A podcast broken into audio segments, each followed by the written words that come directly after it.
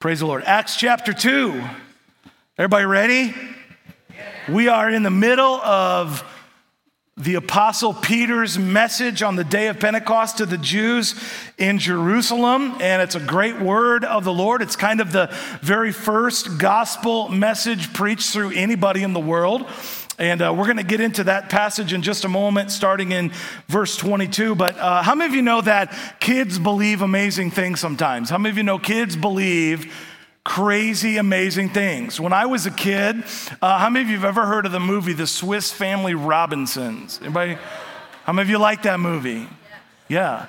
That's the one Disney won't remake, and I think they should. It's a great movie. But anyway, uh, I loved watching that movie when I was a kid. I loved, you know, things like Indiana Jones, the adventurer. You know, I always thought that'd be such a such an awesome life to be an archaeologist or to be shipwrecked in some island. Probably not as cool as Disney made it seem, right? In the Swiss Family Robinson. But I lo- how many of you love their house? How many of you thought, as, as a kid or a young person, you thought, man, that'd be amazing to live in the house and run around barefoot all the time? You play with lions and ostriches and whatever. Man, that'd be amazing. Well, I found out when I was about, uh, I don't know, eight, eight years old maybe, my mom and my grandparents took me to Disney World, and I got to, I got to go to the Swiss Family Robinson treehouse. And I thought it was the actual one. I'm like, wow, they like cut down the tree, brought it to Florida, and then replanted it so that we could have the tree. I mean, it was amazing. As looking through it as an eight year as an eight year old with eight year old eyes. How many of you know kids do that? They they see things like that and they think it's real and amazing. I remember uh, just a few. I'm telling myself a little bit. Just a few years ago, uh, there was a documentary that came out about mermaids being real. Did anybody watch this? It was weird, right? It was weird. It's about mermaids being real. It was on like the Discovery Channel or the History Channel or something like that. And I, I, I kid you not, I, it was about three quarters of the way through it before I went, oh, this is fake. the whole time I'm like, this is this is legit. Like, holy cow, mermaids are real. God, I didn't know that you made mermaids. I, I was not aware of that from the scriptures. No, it was all it was all fake. You know, Bigfoot. My kids love to talk about Bigfoot or the Sasquatch or the Yeti or Harry from the Harry and the Hendersons, whatever. Uh, we, you know, Eli loves watching Bigfoot shows and Gabe too uh, to see maybe they're real, maybe they're out there. And how many of you know that's a legend, right? Maybe it's true. Maybe it's true. You never know, right?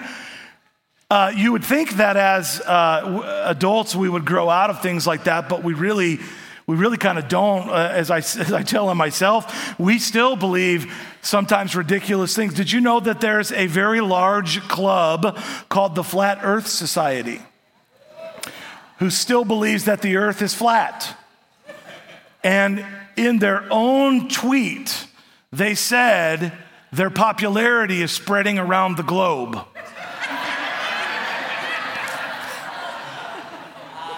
That's, that's not a joke. That actually happened. And that is spectacular, you know? There's still many men in this room who believe that there's something at the bottom of the money pit on Oak Island. How many of you are with me? Come on, Troy. Thank you. Thank you. Uh, there's a theory out there that birds aren't real, that they're animatronics created to spy on us. There are people that don't believe birds are real. For some unknown reason, in the last couple of weeks, I've noticed that the Enquirer has started showing up at my house. I don't know why this is, but it gives me great fodder for things that we shouldn't believe in, right? we have conspiracy theories galore. Now, let me say something to us Christians, okay? If you're a believer here, I just have to say this because, and I say it in love and I say it in kindness, and I say it as a person who loves conspiracy theories. I love them. They're interesting. I watch those TV shows, The Hidden Secrets of the USA. You know, I watch stuff like that because it's interesting to me. But Christians are especially vulnerable to conspiracy theories, especially based on the end times or based on new knowledge that no one else had or hidden and secret knowledge. Can I say that kindly to us? We are especially vulnerable to that. Okay? I'm still waiting for the harbingers to happen. Aren't you? I'm, I'm still waiting for the blood moon to have whatever effect the blood moon was going to have on the world. And so, like Christians fall into these traps that begin, and hear me, hear me carefully, begin slowly to reduce our faith in Christ as our hope. And we put our faith and hope in the latest book by this prophet or that prophet or the latest sermon by this person or did you hear this thing that happened or whatever. And I'm, look i'm not saying we shouldn't listen to the prophets I'm, i believe in the prophetic. If you come to prayer at 9 o'clock but did you know we prayed at 9 o'clock for passionate prayer i'm going to say it every sunday every week until you people show up with the other hundred people that do come. Uh, every Sunday during prayer, we give a moment, an opportunity for anybody who feels like God is speaking to them prophetically to share that.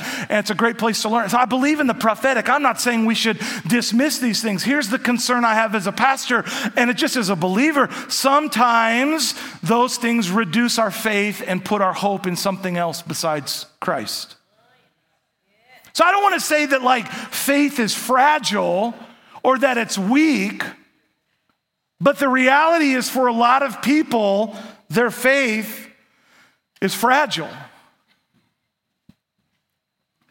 It's based on things that do not provide a sustaining faith that will not only get you to whatever's coming at the end, but through eternity. It's not a faith that can sustain you or me to the, the very last end. In fact, all through Revelation, when, uh, when Jesus is speaking to the seven churches of Revelation uh, through the prophet John, and John writes over and over to you who endure to the end, to you who make it to the last, to you whose faith is strong enough, and I'm paraphrasing, but whose faith is strong enough to, to get you to whatever the end is. Like there's something about having a robust, strong faith in God and faith in whatever comes in the world, whatever He sends to this world, whatever the enemy brings to this world. Your faith is strong enough and powerful enough and meaningful enough to make it to the end. How many of you want that kind of faith?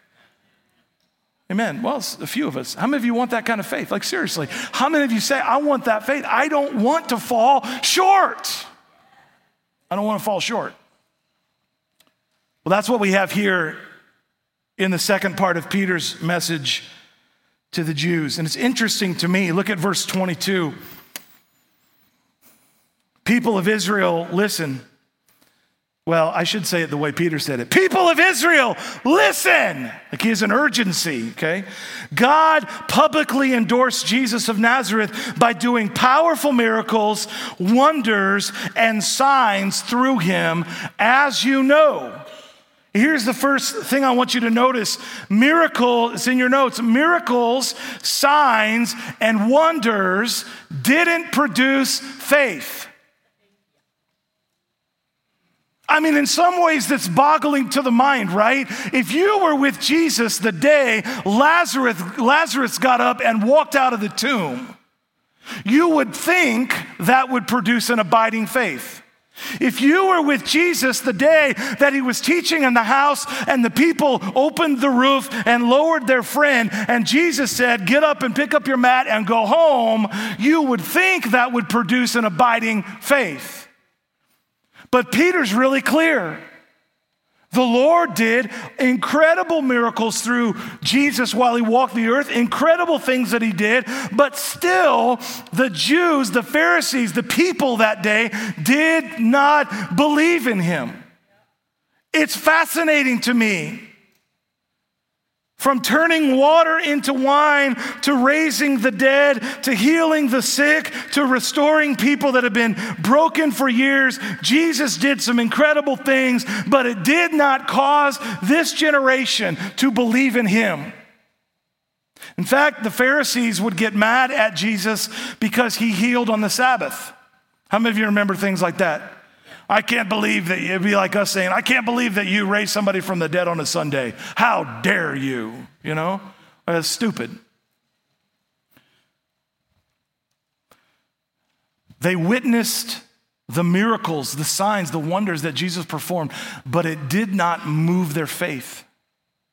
And here's the thing about us so many times in our lives, we're waiting for God to do a sign, to do something to prove himself to us, to do something to show us that he's real, to show us that he can do these things or that he's really there or that he really cares for us or whatever. And if he'll do those things, then we'll believe. I remember, uh, and I may have told this story. So I'm getting old enough now where I don't remember what stories I told you, and it's only been a year. So good luck, right? Uh, several years ago, as part of my master's project, I had to interview an unsaved person, and I interviewed a guy named Cliff, and uh, uh, and I and we are talking and stuff, and I said, Cliff, would you say that in your life, just in your general life, do you see like the hand of God in your life? Do you see God active in your life? Is he doing things in you and like in your family and whatever, whatever? I just, you know, trying to describe what I call the activity of God. And, and he, you know, he's not saved, not a believer, doesn't go to church, doesn't have faith in God in that way, none of those things. And he says to me, Oh, yeah, all the time. Oh, yeah, God does all kinds of things in my life. He shows up, he starts crying he shows up here and he's doing this and you know i see him here and whatever and i and i'm like befuddled that's a real word. I'm like befuddled. Like how can you say or how can you see and identify and like actually experience all the goodness of god and the things that god is doing in your life and yet not let that forge in you faith? Because signs wonders and miracles don't produce faith. It didn't for Israel and it doesn't for us. If you're waiting on God to give you a sign and do a miracle in your life so that you will believe, you'll be waiting a long time. Number two, the second thing that I would say doesn't produce faith is fulfilled prophecy. And I'm going to just read a little bit of uh, verse 23 to 31. I'm not going to read the whole thing. You can read it on your own. Uh, he says, But God knew, God knew what would happen. How many of you know that God knows everything? Did you know that? Did you know that God sees your end from the beginning? Like he sees it all. He knows what's going to happen. And in Jesus' life, in Jesus' whole purpose on the earth, he knew. And he says, and he prearranged a plan. His prearranged plan was carried out when Jesus was betrayed with the help of lawless Gentiles. You nailed him to the cross and killed him. I love how Peter just puts the tension in the room. You people killed Jesus. But God released him from the horrors of death and raised him back to life, for death could not keep him. Amen.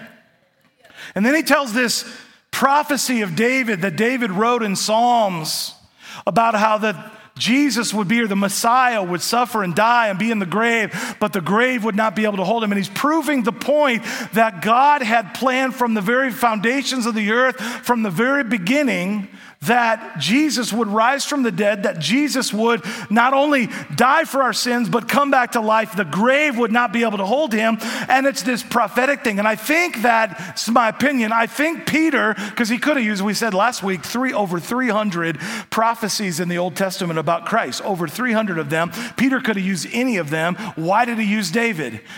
Because he was talking to Jews. He was talking to the children, the descendants of King David, and in their mind, the Messiah was coming back to the earth to reestablish the Davidic kingdom and bring the glory days back to Israel. That's what the Messiah was going to do. So, so Peter, and this is so cool, Peter was a fisherman. He wasn't that smart. He wasn't, I should say, he wasn't that learned, okay? The Bible tells us that. It's not like a secret. Oh, you've insulted Peter. No, it tells us he's just a fisherman, right? And, in fact, all through the book of Acts, when the apostles preach under the power of the Holy Spirit, everybody says, How can these people talk like this? They're not learned, they didn't go to school. So I, I say that because Peter is set, talking about David under the inspiration or the anointing of the Holy Spirit. In Luke chapter 4, Jesus stands up and reads Isaiah. And he says, The Spirit of the Lord is upon me because he's anointed me to preach the good news to the poor and to preach recovery of sight to the blind and to set at liberty them that are bruised, to preach the acceptable year of the Lord. He reads this passage of prophecy from Isaiah about the Messiah, and then he says something really interesting. He just, you know, he just he just says it. He says, Today, this prophecy has been fulfilled in your ears. In other words, he's saying all the things that the Old Testament authors wrote about, they wrote about me. They wrote about me. They prophesied about me over and over. Jesus fulfilled the prophecies of the Messiah. But they killed him. You see, the prophecies of the Messiah, the things that Jesus fulfilled in the lives and in his own life, was not enough to produce faith in the Jews. John chapter 1 says he came to that which was his, was his own he lived his life in front of the Jews, he lived his life in front of his own people, but they did not recognize him. They couldn't see him, even though all of Scripture spoke about him. I like this quote from Jesus from John chapter 5, and he's speaking to the religious people particularly. And listen carefully, my friends. You, verse 39, John 5 39, you search the scriptures because you think they give you eternal life. He's saying to the Pharisees, guys, there's another, I think it's the message says, you've got your head stuck in the book because you think in the book there is life. You think if you have enough understanding and knowledge about God, you think if you know his ways, if you understand how God works, if you have all the academic knowledge about Jesus and about the Father, then somehow that will produce faith. But Jesus says, You think there's life in there, but the scriptures point to me. He says, I'm standing right in front of you and you don't believe. See, there's this desire in humans to know things. You know what's sad to me? I think that artificial intelligence, well, let's say it this way, we'll never know more about God or about Jesus, like in the knowledge sphere, than artificial intelligence. Because it can search all the things, right?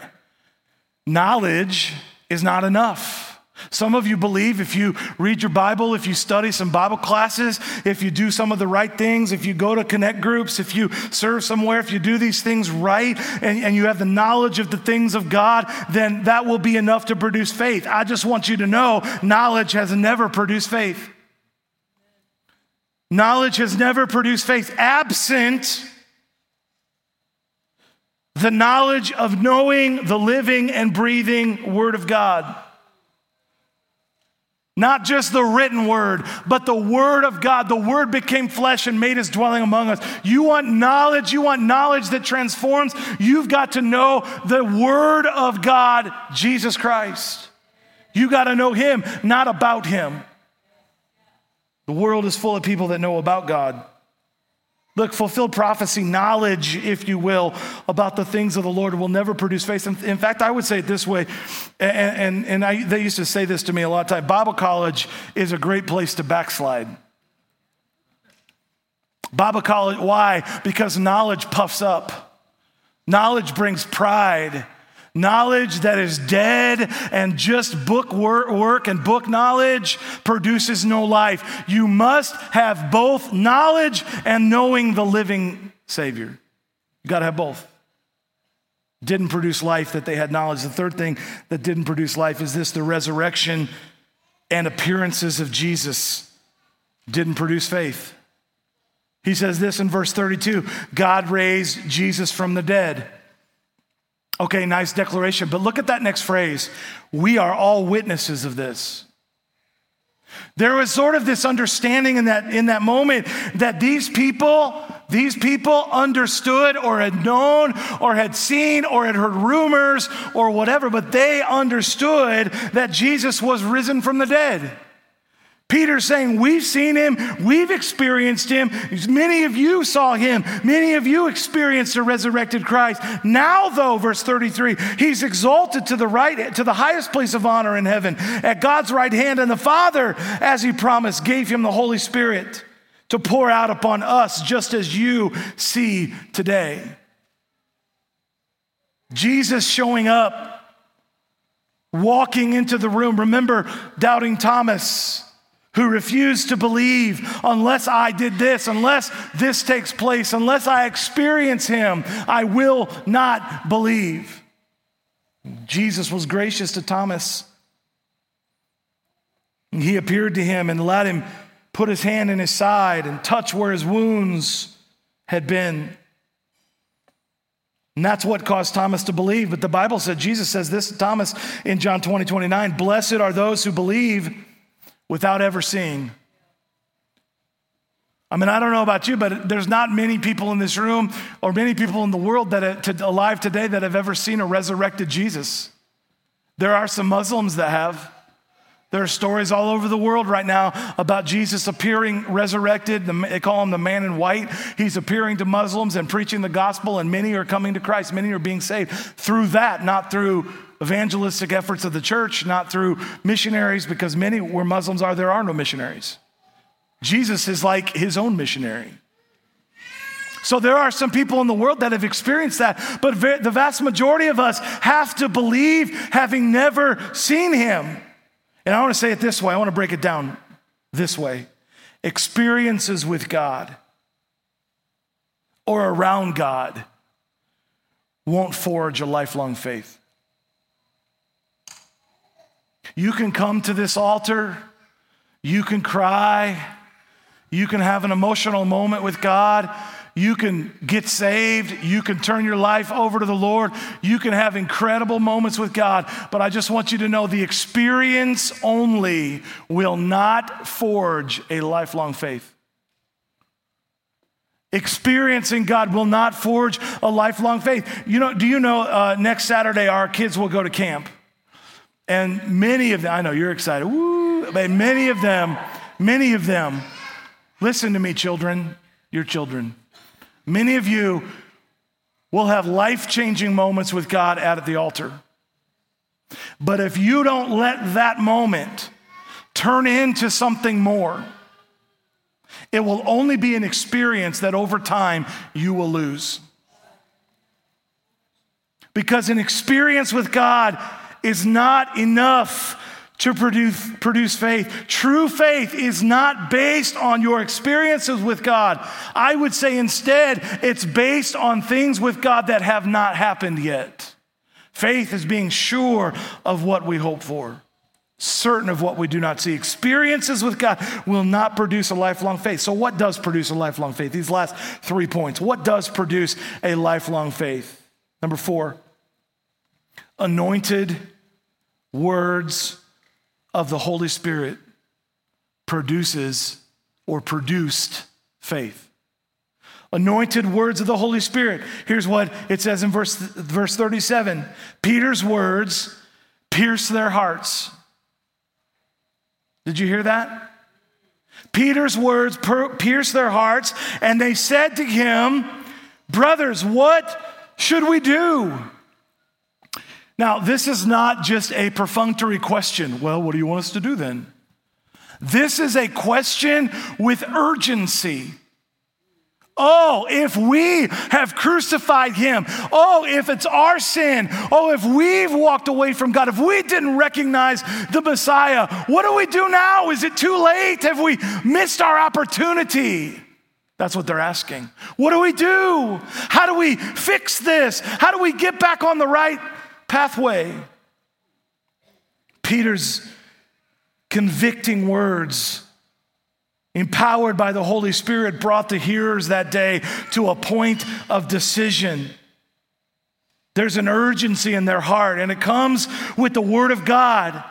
Hebrews 4:12 here's the backup verse for you written many years after this day for the word of God is alive and powerful your word, the word of God is not dead. It's not, it's not words on a page. It's alive and powerful. It's sharper than the sharpest two edged sword, cutting between soul and spirit, joints and marrow. Why don't people like the word of God? Because it exposes their innermost thoughts and desires. Yeah. I don't want anybody to know my innermost thoughts and desires. I don't, I don't even want to know my own innermost thoughts and desires. I certainly don't want the Lord to know my innermost thoughts and desires. But the Word of God exposes it. Why? If you read verse 13, it says, Nothing in all creation is hidden from God's sight, but everything is uncovered and laid bare. Why? Before the eyes of whom we will give account. Why does God expose it? Because He wants you to walk into heaven without sin in your life. He wants you to walk into heaven undivided. He wants you to walk into heaven having Him on the throne of your heart and nothing else. Look, it's only the anointed word of the Lord that produces faith. I think the word of the Lord comes in two ways it comes through our relationship with Jesus Christ, and it comes through the Bible. Really dissecting and deep, diving deep into the Word of God, not for the sake of knowledge, but for the sake of being transformed and those parts of our life being exposed to the Word of God so that they can be changed. Anointed Word of the Lord produces faith. Second thing, or the fifth thing, whichever, however you're counting, obedient action produces faith. Obedient action. Oh, you thought you could just come to church and like have a nice time and listen to the sermon and you know maybe read the Bible a little bit and that'd be good enough for you. No, no, no. God requires obedience, not sacrifice. I'd even say to you today, coming to church is sacrifice, not obedience. Serving in kids' ministry is sacrifice. Giving our tithe is sacrifice. It's obedience, but for a lot of people, it's sacrifice. You know what? Does that make, does that make sense? Sacrifice is easier than obedience. You know why? Because obedience requires all that you are. It requires not only the action, it requires a heart of obedience. It requires a heart desiring to serve the Lord. So here's what Peter says. They said, What should we do? Peter said, I'm glad you asked. I've got the answer. Each of you must repent of your sin and turn to God and be baptized in the name of Jesus Christ for the forgiveness of your sins. Then you will receive the gift of the Holy Spirit. So Peter tells them to do three things, and these are the same things for us. First, repent of your sin. It's confession. It's turning away from sin and a sinful lifestyle. It's not enough to just ask for forgiveness, but to turn away from sin, surrendering your life to Christ. He says, repent. Then he says, turn to God. You've got to turn to God not to the other things of the world, not to figuring out your life. You've got to turn to God. You turn away from sin and you turn towards Jesus.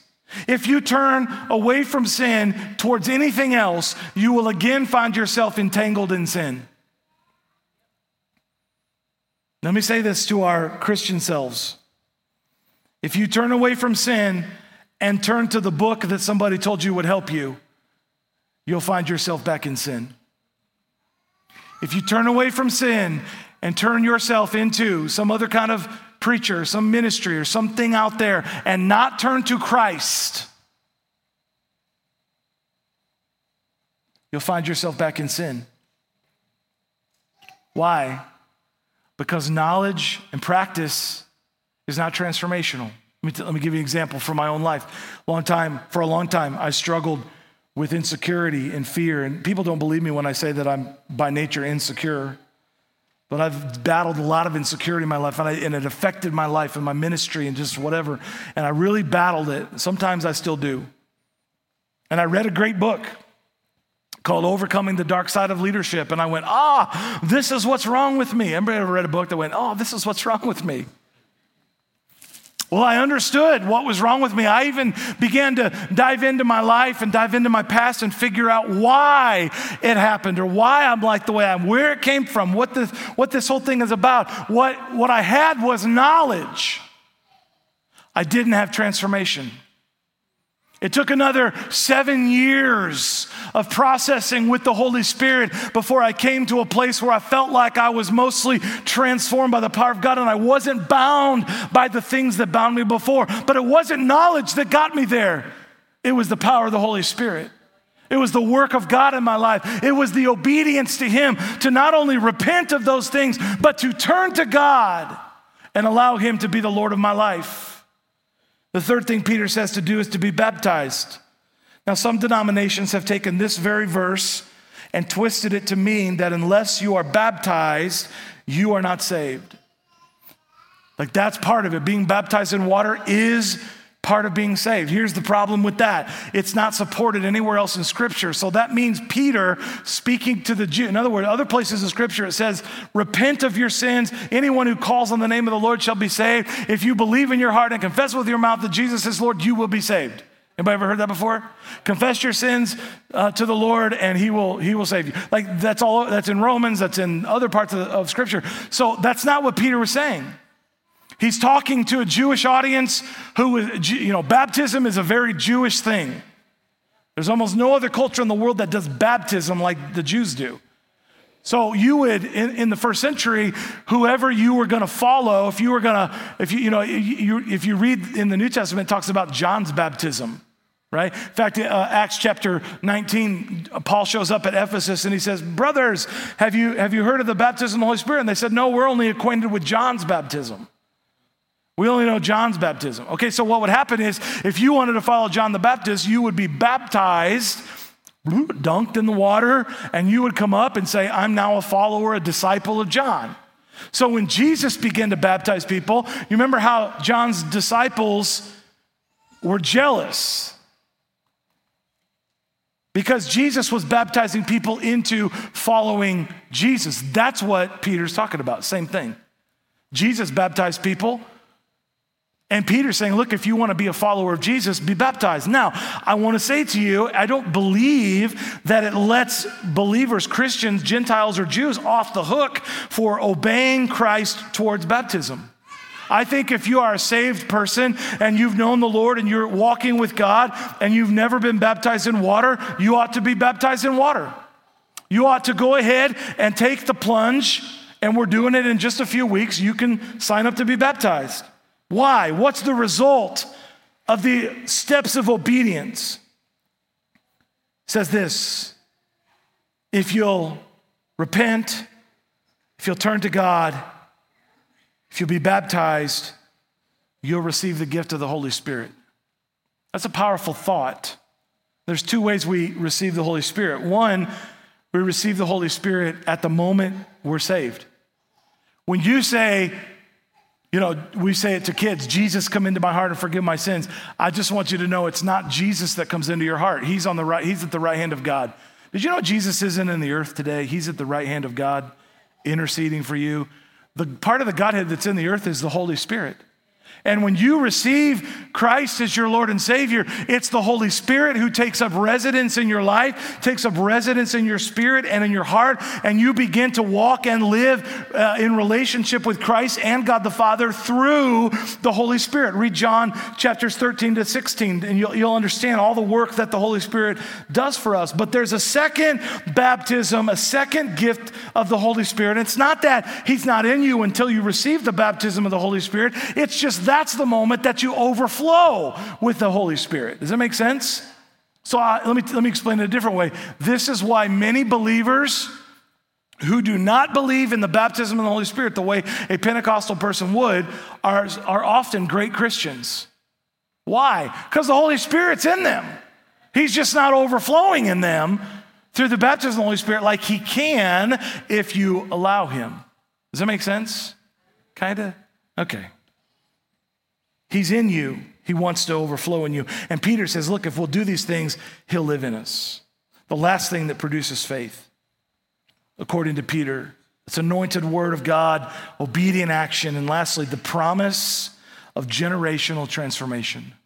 The promise of generational trans. Look what it says. The promise is to you. Hey, you can have this, but it's also to your children and to anyone who are far away. And what he means, those who are in generations to come, future generations. And he means people all around the world. Anybody who's afar off, anyone, all who have been called by the Lord our God. And Peter continued preaching for a long time, strongly urging all his listeners save yourself from this crooked generation. What an incredible promise. Now, rhetorically, I don't want you to answer the question, I just want you to think. How many of you at some point in your life as adults, decided when I grow up, I'm not going to live the way my parents lived.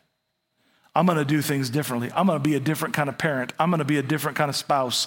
I'm going to do things differently. My parents were broken or my in my family tree there's brokenness, there's divorce, there's addiction, there's, you know, fill in the blank of those things and I'm going to live differently. Can I just say what you do when you make a decision to follow Jesus is you begin to rewrite your family tree you begin to reorient. I love the story of my grandfather being saved on New Year's Eve, 1949. He was a drunken sailor, and I mean that not in the hyperbole.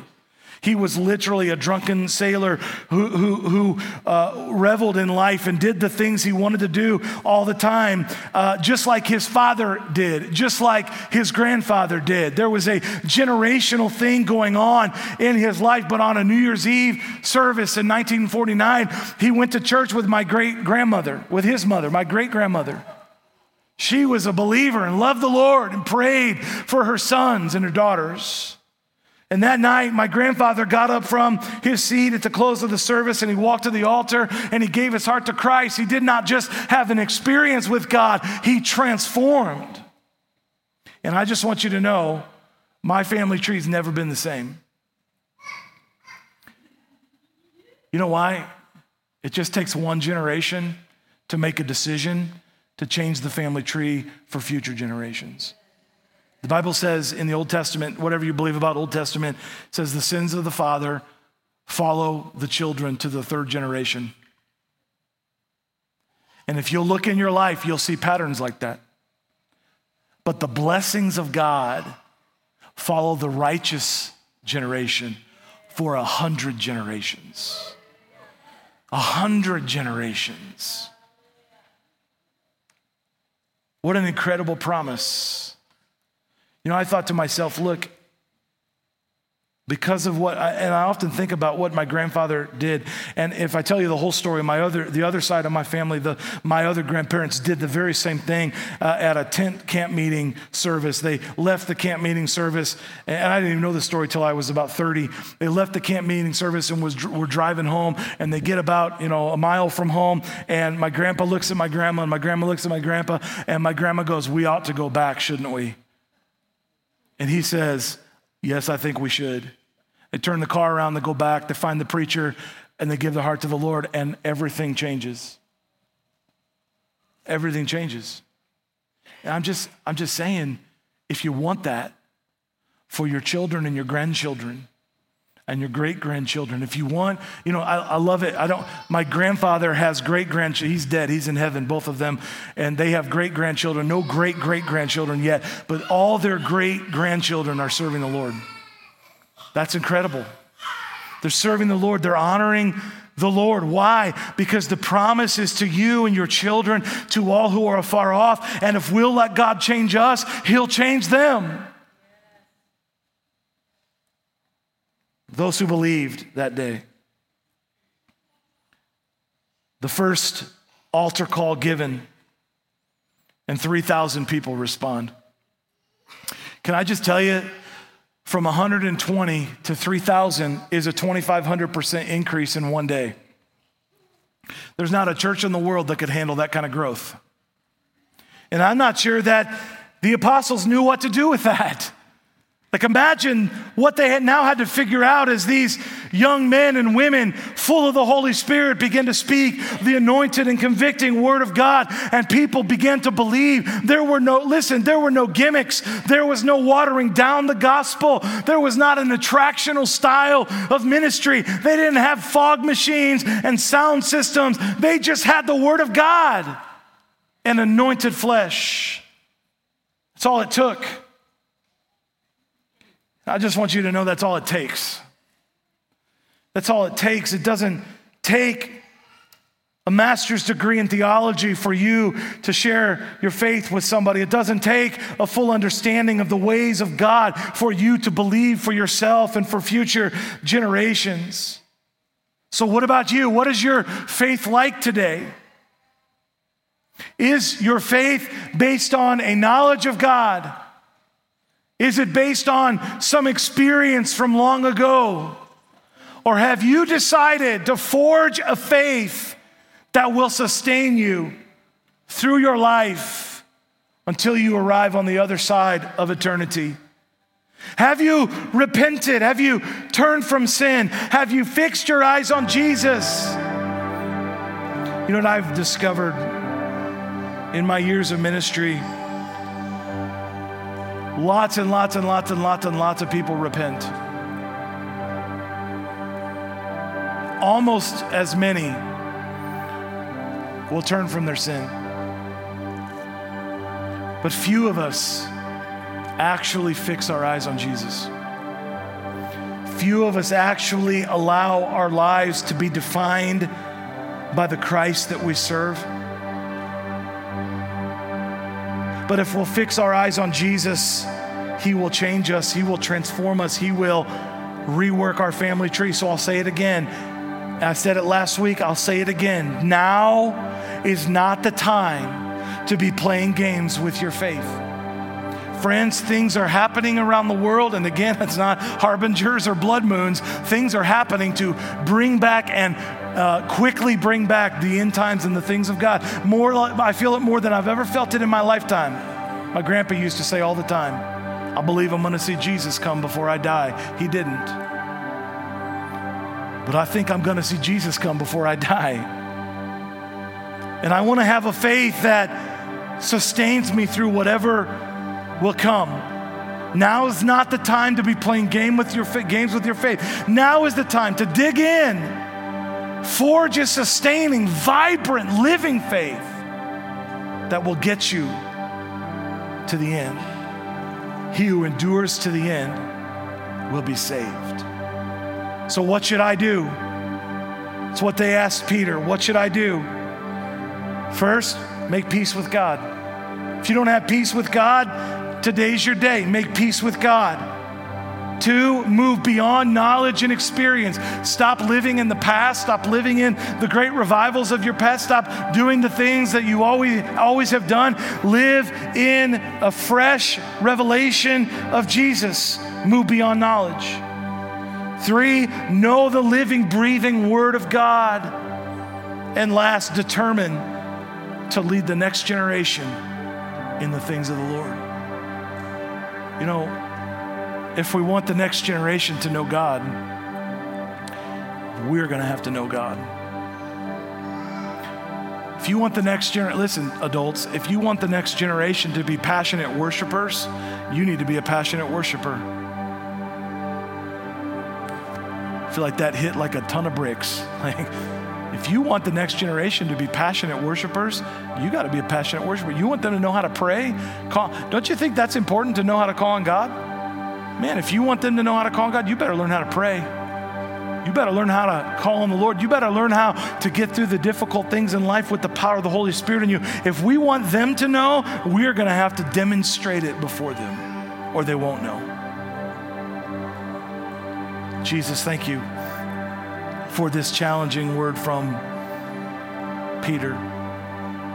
Thank you for the convicting power of the Holy Spirit that challenges us not only to repent, but to turn from our sin, to turn to the Lord, to be baptized, God, and to be filled with the Spirit. Lord, I just pray that you would help us and strengthen us and forge in us, God, the desires Lord, to do those steps, Lord, to repent, to make peace with you, to move beyond our knowledge and experience. It's not enough of how we've lived or where we've lived. We need fresh revelation of God, fresh revelation of Jesus. Help us to know Him, to know the living, breathing word of the Lord, the written word of the Lord, but the breathing, living word of God that challenges our heart. And God, help us to lead the next generation in the things of the Lord. Let us not stand behind them. Let us not hope they get it by osmosis. Let us not hope they pick it up at camp and convention. Let us not hope they randomly get it because of the youth leaders. God, let us demonstrate it for, the, for ourselves and show them how to have faith, show them how to believe, show them how to be sustained. In Jesus' name, heads bowed and eyes closed. I want to really, I want to hit on that one. If you're here today and you need to make peace with God, this is your moment. Make peace with God. Stop playing games. I say with loving kindness, stop playing games. Stop being wishy washy. Stop hemming, haw, hemming and hawing back and forth. I'll say it as Joshua said it choose you this day whom you're going to serve and stick with it. But I believe this, and I just want to pray a prayer if you're here today and you say, you know what? I want the next generation and maybe that third generation, I want them to know the Lord. I want them to understand the things of God. I want them to, to know how to pray, to know how to worship, to know how to call on the Lord when things are rough.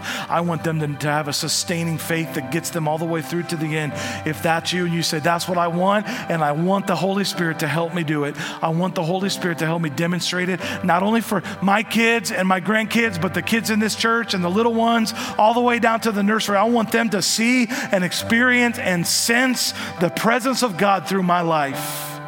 If that's you, you believe that, you want that in your life, and you're willing for the Lord to do that through you, I want you to stand to your feet all over this room. Come on, stand to your feet all over this room. You want to be the example, to know how to have a sustaining faith. Come on, stand to your feet. If that's you, all over the room. Come on, moms and dads, grandmas and grandpas, aunts and uncles, people that have no kids, but you love the kids in this church. You want to be the example to them. Would you lift your hands all over the room? And I want you to ask the Lord to help you right now. Lord, would you help me, God? When I'm depressed and I'm discouraged, would you help me to lift my countenance to the Lord? Lord, when I'm struggling with faith, would you let me put my faith in you in a more powerful way? God, would you let me become a passionate worshiper? Would you teach me how to be a man or a woman of prayer? Would you teach me how to call upon your name? Would you teach me how to not be wishy washy? Would you help me, Lord, learn how to turn my back on sin and embrace the cross? Fix my eyes on Jesus and nothing else. God, show me how to transform the, the, gener- the family tree, God. The generation after generation would know you in a powerful way. God, I pray in Jesus' mighty name that you do this work in me right now. Come on, receive that from the Lord. Holy Spirit, download into us whatever we need to hear, whatever we need to change, whatever we need to shift, whatever needs to make waves in our life. Lord, I pray that you'd show us how to do it right now in Jesus' name. In Jesus' name. Come on, ask the Holy Spirit that question. What do I need to do to make sure I have sustaining faith and that I can pass that faith on to the next generation? Help me, God. Help me, God. Help us, God. Help Connection Point, God. Help us, Lord, I pray in Jesus' name. In Jesus' name. Thank you, Jesus. Thank you, Jesus. Thank you, Jesus. Thank you, Jesus. Thank you, Jesus. Thank you, Lord. Thank you, Lord. Here's what I think I think the Lord is going to download some things into your heart. He's going to speak some things to you that He wants you to lead or to work on or to demonstrate so the next generation will know the Lord. And when He does, my challenge, my encouragement is be obedient. Remember what it said? Obedience produces faith. Obedience, swift obedience to the things of God. So, whatever He tells you to do, do it. Whatever He tells you to do, do it with his power. And I, and, and I go back to that man.